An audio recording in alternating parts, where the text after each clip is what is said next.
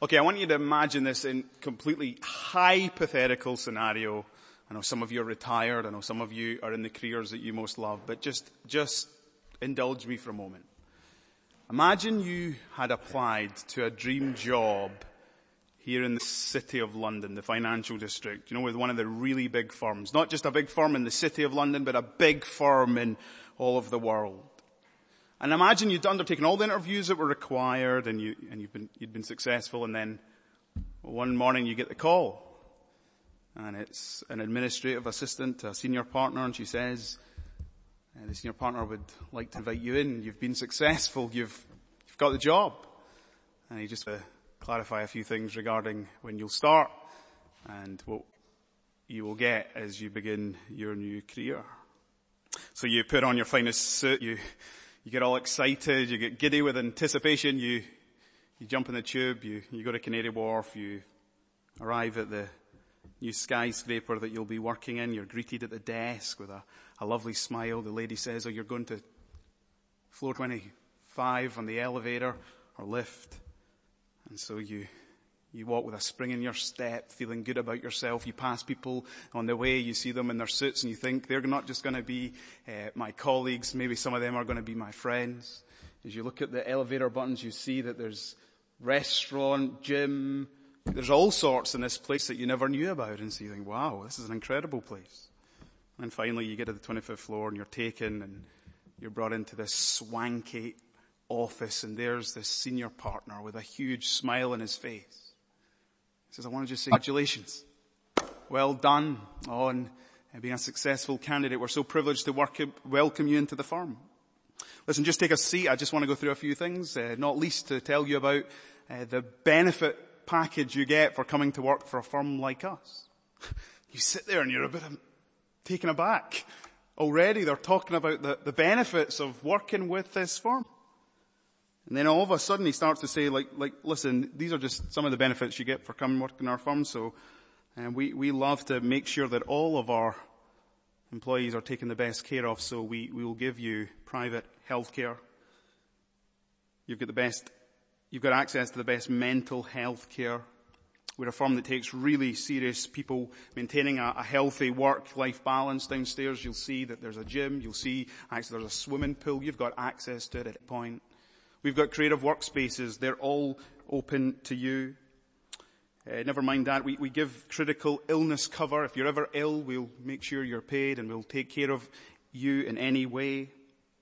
We're going to write off all your student debts. And wait a minute, there's more. We're, we're going to, if you uh, have children, we're going to ensure they get the best education. We will give you something towards private education of your children. And if you do have any children and you need time for um, paternity leave, don't worry, we give 12 weeks here. Sound good? There's more. Um, we, we really encourage our, our, our, employees to be really up in all the global development. So we love to, we'll love to send you uh, to the other side of the world and we'd love you to have a, a, a global perspective in all things. And so when you do that, we, we encourage our employees to take a holiday as well. Um, we, we make incredible contributions uh, to your pension fund. The pension package we offer here is the best in the city. Uh, you'll get a, a company car. You'll get a top car, a top electric car, top of the range. Oh, and just so you know, as you begin, we want to give you a ridiculous bonus, just a, a golden handshake, just to say welcome. Welcome to the th- firm. Now I know that's hypothetical, but just imagine it was true. Just one benefit after another benefit. That you'd be secure for, for life. Health insurance, life insurance, kids education, holidays, rest days, different workplaces, counselors, car, days off, it's incredible. Well, here's why I mention it all, because we're studying Romans chapter 5 verses 1 11, and the apostle Paul is laying out in these verses the blessings package that are bound up with our union with Christ. And as we've been working through this section, we've been seeing that in Christ we have got blessing upon blessing. and you're secure for life. Secure for the rest of our lives. If, if that hypothetical scenario were true, I honestly think you would be running out of that place with a spring in your step. You'd feel you really made it. You'd feel life was, was great. Brothers and sisters, there's a real way in which as we've studied this passage and as we're going to complete our study of this section of Romans that we should leave here this evening feeling so secure, so confident in our standing and our status as children of Almighty God. If you've not been here for our study, let me just tell you some of the things we've looked at. Um, I, I do have a confession to make. I said at the very beginning of the study in Romans that we're going to work our way through Romans rather quickly. The two sermons in a chapter. Well, if you've not already noted, we've been in this one chapter for four different Sundays and we're not even out the first 11 verses. The problem with Romans is you just can't take it in big chunks when there's just so much amazing truth. The first, uh, about four Sundays ago, we, we looked at verses one and two. And Paul there unpacked the reality, the past reality that therefore, since we have been justified by faith, that is, we have been made right with God, declared righteous, all because of what the Lord Jesus Christ has done. And then he unpacked for us the present realities we experience as a result of our justification. We have peace with God. There's no more hostility. There's no more wrath. There's no more anger. Jesus paid it all. Not only that, but we have access to God and we now stand in the grace of God. We come into the Christian life because of grace, but we are also sustained through the Christian life every day by God's grace, and it will be the grace of God that will lead us all the way home. But not only that, we have this wonderful blessing of hope. A hope for the future. The hope of glory. There is coming a day when we will be glorified. We will see Christ, become like Christ, reign with Christ. And we're not even out the first two verses. Uh, three Sunday evenings ago we came back, we looked at verses three through five. And there, the apostle Paul packed the, the other benefit, the other blessing bound up with our justification. We who are united with Christ, we can rejoice in the midst of our suffering. And we can rejoice in the midst of our suffering because as part of God's divine design, suffering is not pointless. Suffering has a purpose. And the purpose of suffering is to make us more like Christ. Suffering produces endurance. Endurance produces character. And character produces hope. And hope does not put us to shame. We rejoice in the midst of our suffering because we have all of these realities. And then this morning we came together, didn't we? And we looked at verses six through eight and there Paul unpacked the most incredible blessing, the blessing of God's love for us.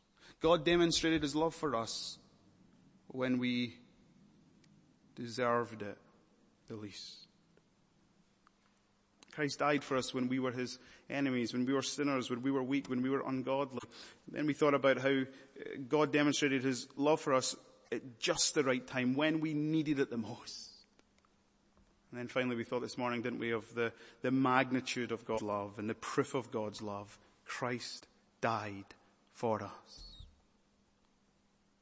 But Paul's not done. Like, there's more.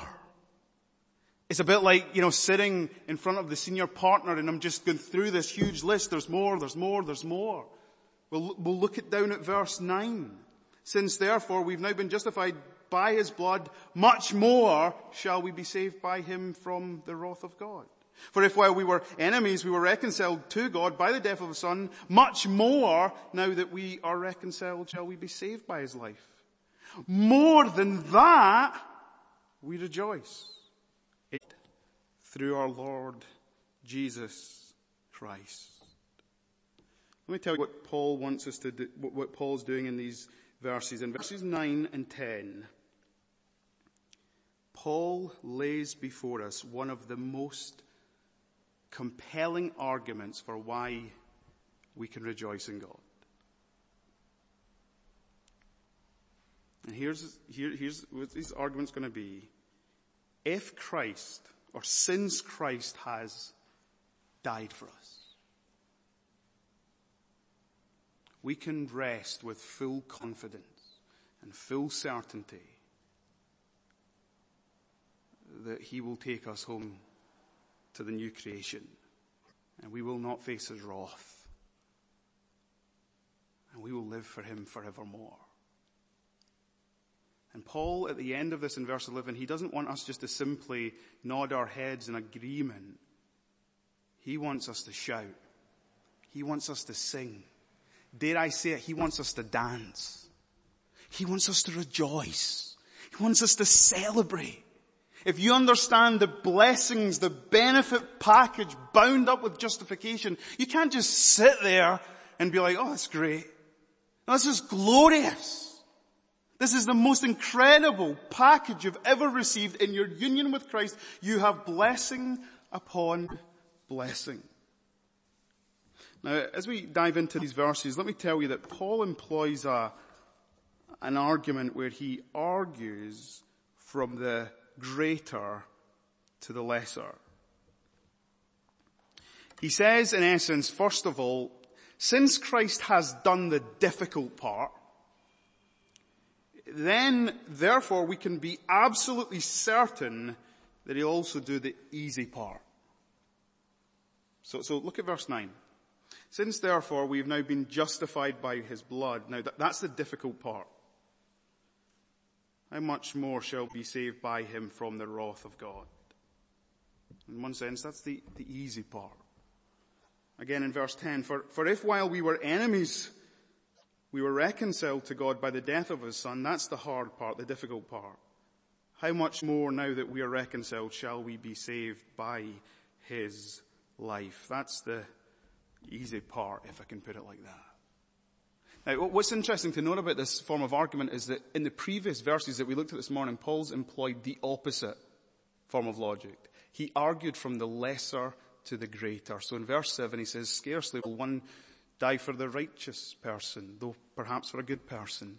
But God, while we were still his enemies, he, Christ Jesus died for us. So, so you get, you get the logic. Well, let's now just unpack then what Paul is saying in verses 9 and 10, and then we'll wrap it up by looking at response in verse 11. Okay, argument number one, verse nine. Since therefore we have now been justified by his blood. The verb form is nearly identical to verse one of chapter five. Having been justified by faith. What Paul wants us to, to, all know as Christians that if we're united with Christ, our justification, that is our right standing with God, it is a completed finished work. God has declared those who put their faith and trust in the person and work of Christ righteous. And that was difficult, if I can put it like that. That's the hard part. Because how is it possible for God to declare people righteous who in reality are not righteous? You know, we, we, we have been declared righteous and yet here's the reality, you and I still sin, don't we? How can God be just and declare us righteous when we are ungodly? And for God to remain just. Well, we, we, we looked at this when we looked at Romans chapter 3 verses 21 through 27. God gave his son to live the life we could not live, the perfect life on our behalf. To die the death we ought to have died, the wrath absorbing death on the cross where he took the penalty and the punishment for our sin. He satisfied God's divine justice so that the just God can justify the ungodly. That's the difficult part. And, and look at the great cost of our salvation. We were justified by the shed blood of Jesus. When we trusted in Christ and His shed blood to save us, God declared us not guilty. Penalty paid. Now what's, what's the easy part that flows from this? Well look, much more shall we be saved by Him, by Jesus, from the wrath of God. Now here's his argument. If God loved us and justified us when we were ungodly, helpless, sinful enemies, how much more will he keep us now that we are his reconciled sons, our justified sons and daughters? If God's gone to the length of sending his one and only son to die in our place for our sins, shedding his blood, how much more do you think God shall, shall save us by him from the wrath of God? That's the easy part. You know why that's the easy part? It's because Christ took in his body all of our wrath. There is coming a, a day where Christ will execute wrath in all of those who have not believed. But for those who have believed, because of his past work, Christ, Christ will save those who are his. There was a survey done in London and it asked people in London, what are the greatest fears Two things came out, top. What do you think they were? Fear of failure. And then fear of rejection.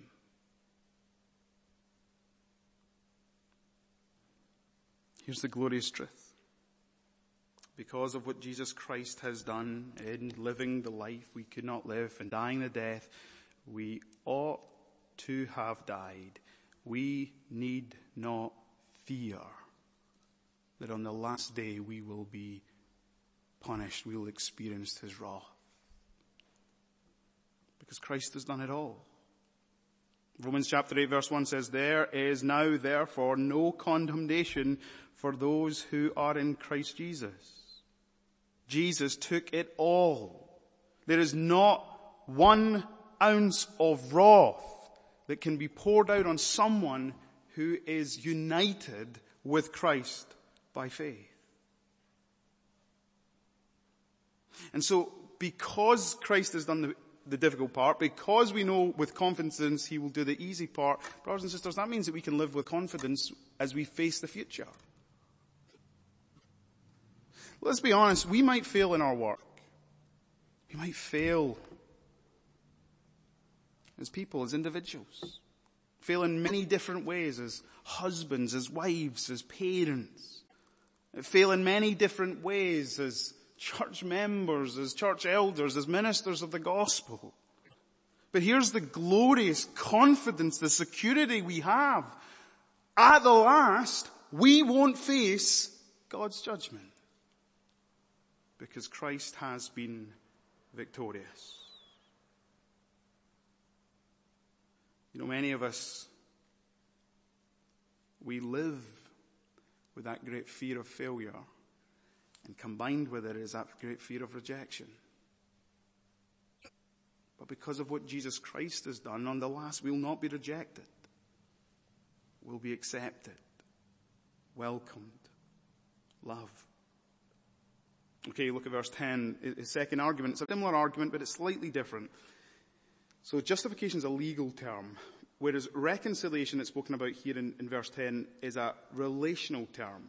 For if while we were enemies, we were reconciled to God by the death of his son, how much more now that we are reconciled shall we be saved by his life? Um, we were thinking about this reality this morning that the objects of God's love are those who are his enemies. And the incredible thing about what Christ's death has accomplished for us is that it reconciles us to God. It restores our relationship with God. You know, in pastoral ministry, one of the hardest things to, to deal with is situations that require reconciliation. There's nothing more difficult than when a, a relationship of one form or another, a friendship, a marriage is broken down to such an extent that it requires care and attention. Reconciliation is so difficult. We, we see that at, at, at, a small scale, but we can also see in a much larger scale. Ukraine and Russia. That war, the hostility, that could live on for generations. Ukrainian kids growing up with anger and bitterness towards their Russian neighbors. Likewise, Russian neighbors, even if the war ends, still with a real resentment and hatred of their Ukrainian neighbors. Now the incredible thing about what Jesus Christ does is that He reconciled us who were enemies of God to God. And remember what I said this morning, it's not just that we were enemies of God, but God did not view us as an ally. We were those who he could not be an ally with because of our sin and our ungodliness. And so the amazing reality, the astounding reality, the difficult part that Christ has accomplished is that while we were still sinners, while we were his enemies, Christ Jesus through his death reconciled us to God. That's the hard part. Now look at the easy part as it were. How much more now that we are reconciled shall we be saved by his life? So, so in, in, verse 9 it was how much more shall we be saved by him, really thinking about his death from the wrath. Now he says by his life.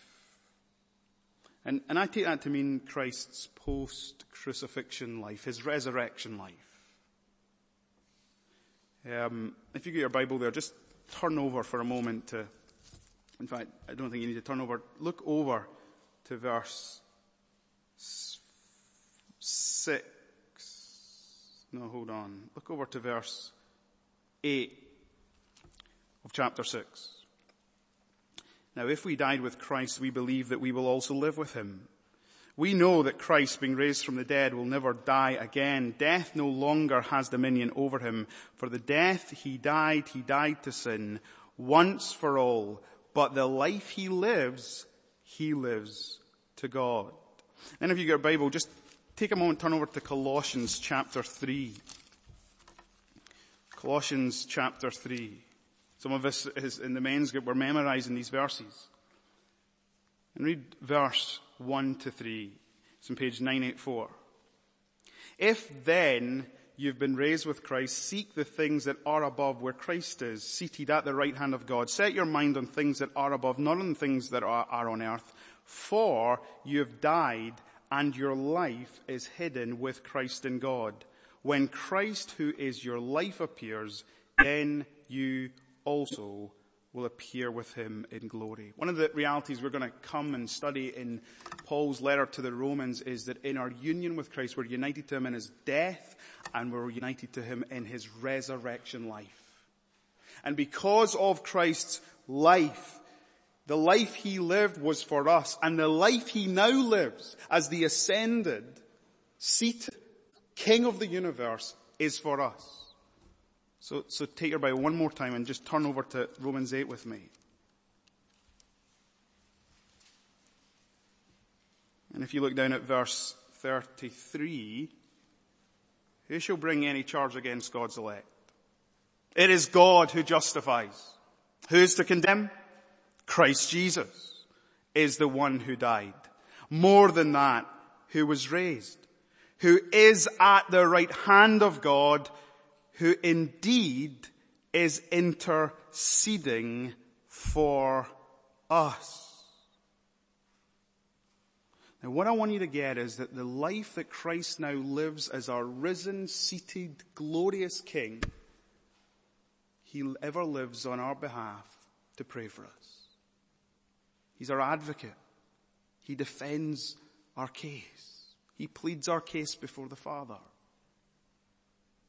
And so, brothers and sisters, just so you know what that means, that means because we're relationally reconciled, made right with God, we're so secure with Him that Christ will keep us to the end.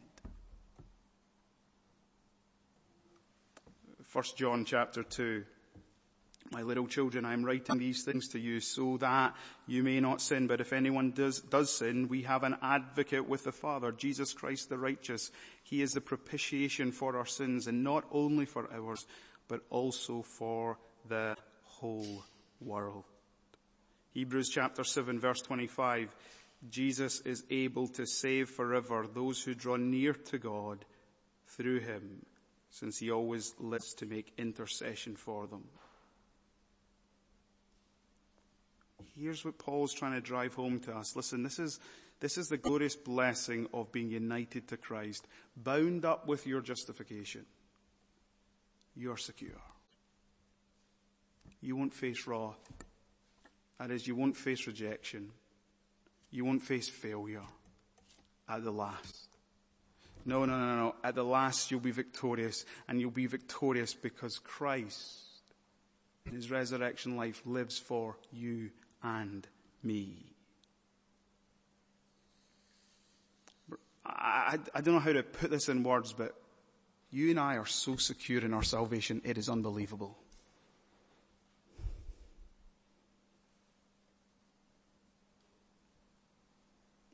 We, we have so much reason for confidence. And that's why in Romans chapter 8, Paul can go on to say, who then shall separate us from the love of Christ Jesus? Shall tribulation, distress, persecution, famine, nakedness, danger, sword?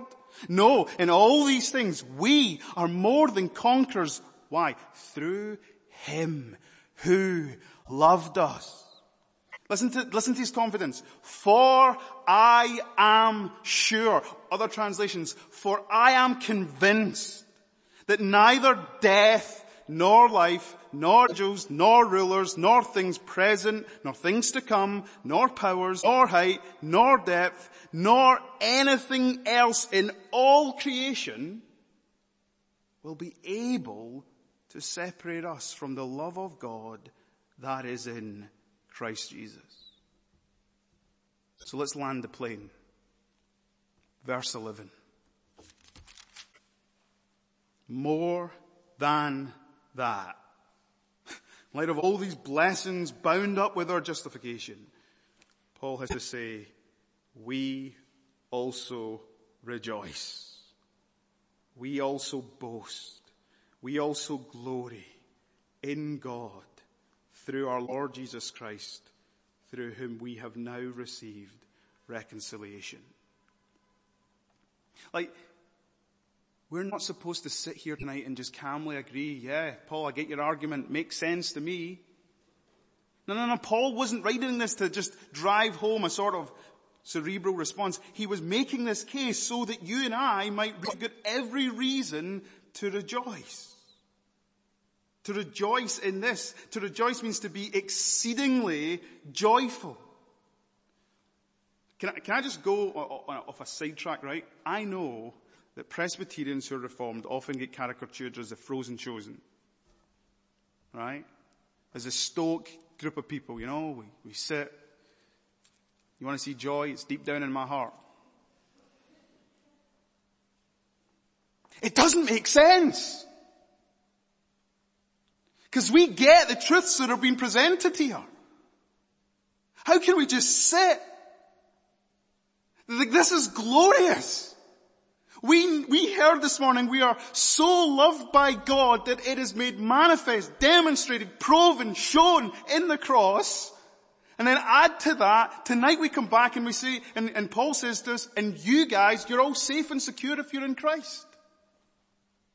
You've got confidence for your future. You know where you're going. You know that you've got an advocate. He pleads your case and he's never lost the case. You're safe and you're secure. You're blessed with blessing upon blessing. So what's your response? What's my response?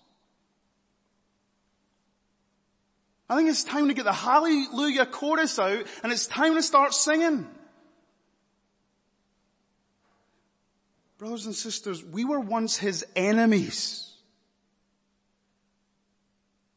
He made us his friends. He adopted us as his children. He loves us with the same love that he loves his son, that he loves himself.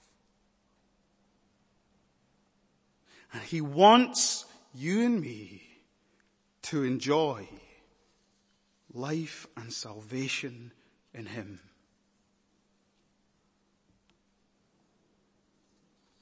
I sometimes think the reason, one of the reasons, one of the reasons at least, we're not so overcome with this glorious truth of the gospel is we are so quick to forget just how unworthy we are, how undeserving we are of this glorious gift. You'll sit indifferently. You'll think this is no big deal. If you think you, if you've come to kind of believe about yourself, you deserve it. And in our culture, that's the air we breathe. But let me tell you this. None of this did we deserve. Do you know what we deserve? God's wrath for all eternity. But do you know what we get? The most glorious, the most glorious benefits package bound up with putting our faith and trust in Christ. I want to sing. I want to shout. I want to go and dance. This is, this is glorious. Let's, let's pray.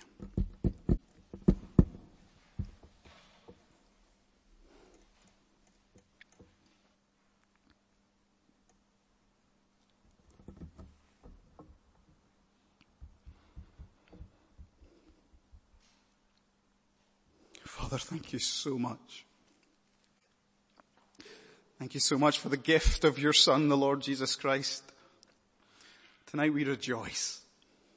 We rejoice in you. We rejoice in Him. We rejoice in your Spirit. We are undeserving, unworthy objects of your love. We want to come tonight and say thank you. Thank you for doing for us what we could never have done for ourselves. Thank you that in your Son, the Lord Jesus Christ, you demonstrated your love. You forgave our sin. You satisfied your justice. You imputed to us righteousness. I thank you that at the cross you put your love on full display. Thank you that we can tonight be sure, we can be convinced that there is nothing that can separate us from the love of God that is in Christ Jesus because it's all been done. And even now as we know at your right hand, Christ prays for us, He pleads for us. We thank you that we can rest tonight in the sure and certain confidence that you will take us all safely to the new creation. God, we pray that the joy of your salvation would be our strength as we enter this week. Oh God, as we go from here, would we go from here wanting to obey you, wanting to love you, wanting to make you known among the nations. Oh, that God, we could say with the apostle Paul, we are not ashamed of the gospel for we know it is the power of God unto salvation for all who would believe. Oh God, set us ablaze. Set us on fire. May we go from here buzzing, buzzing with the truth of the gospel, ringing in our hearts and our souls and our minds. We pray this in Jesus' precious name. Amen.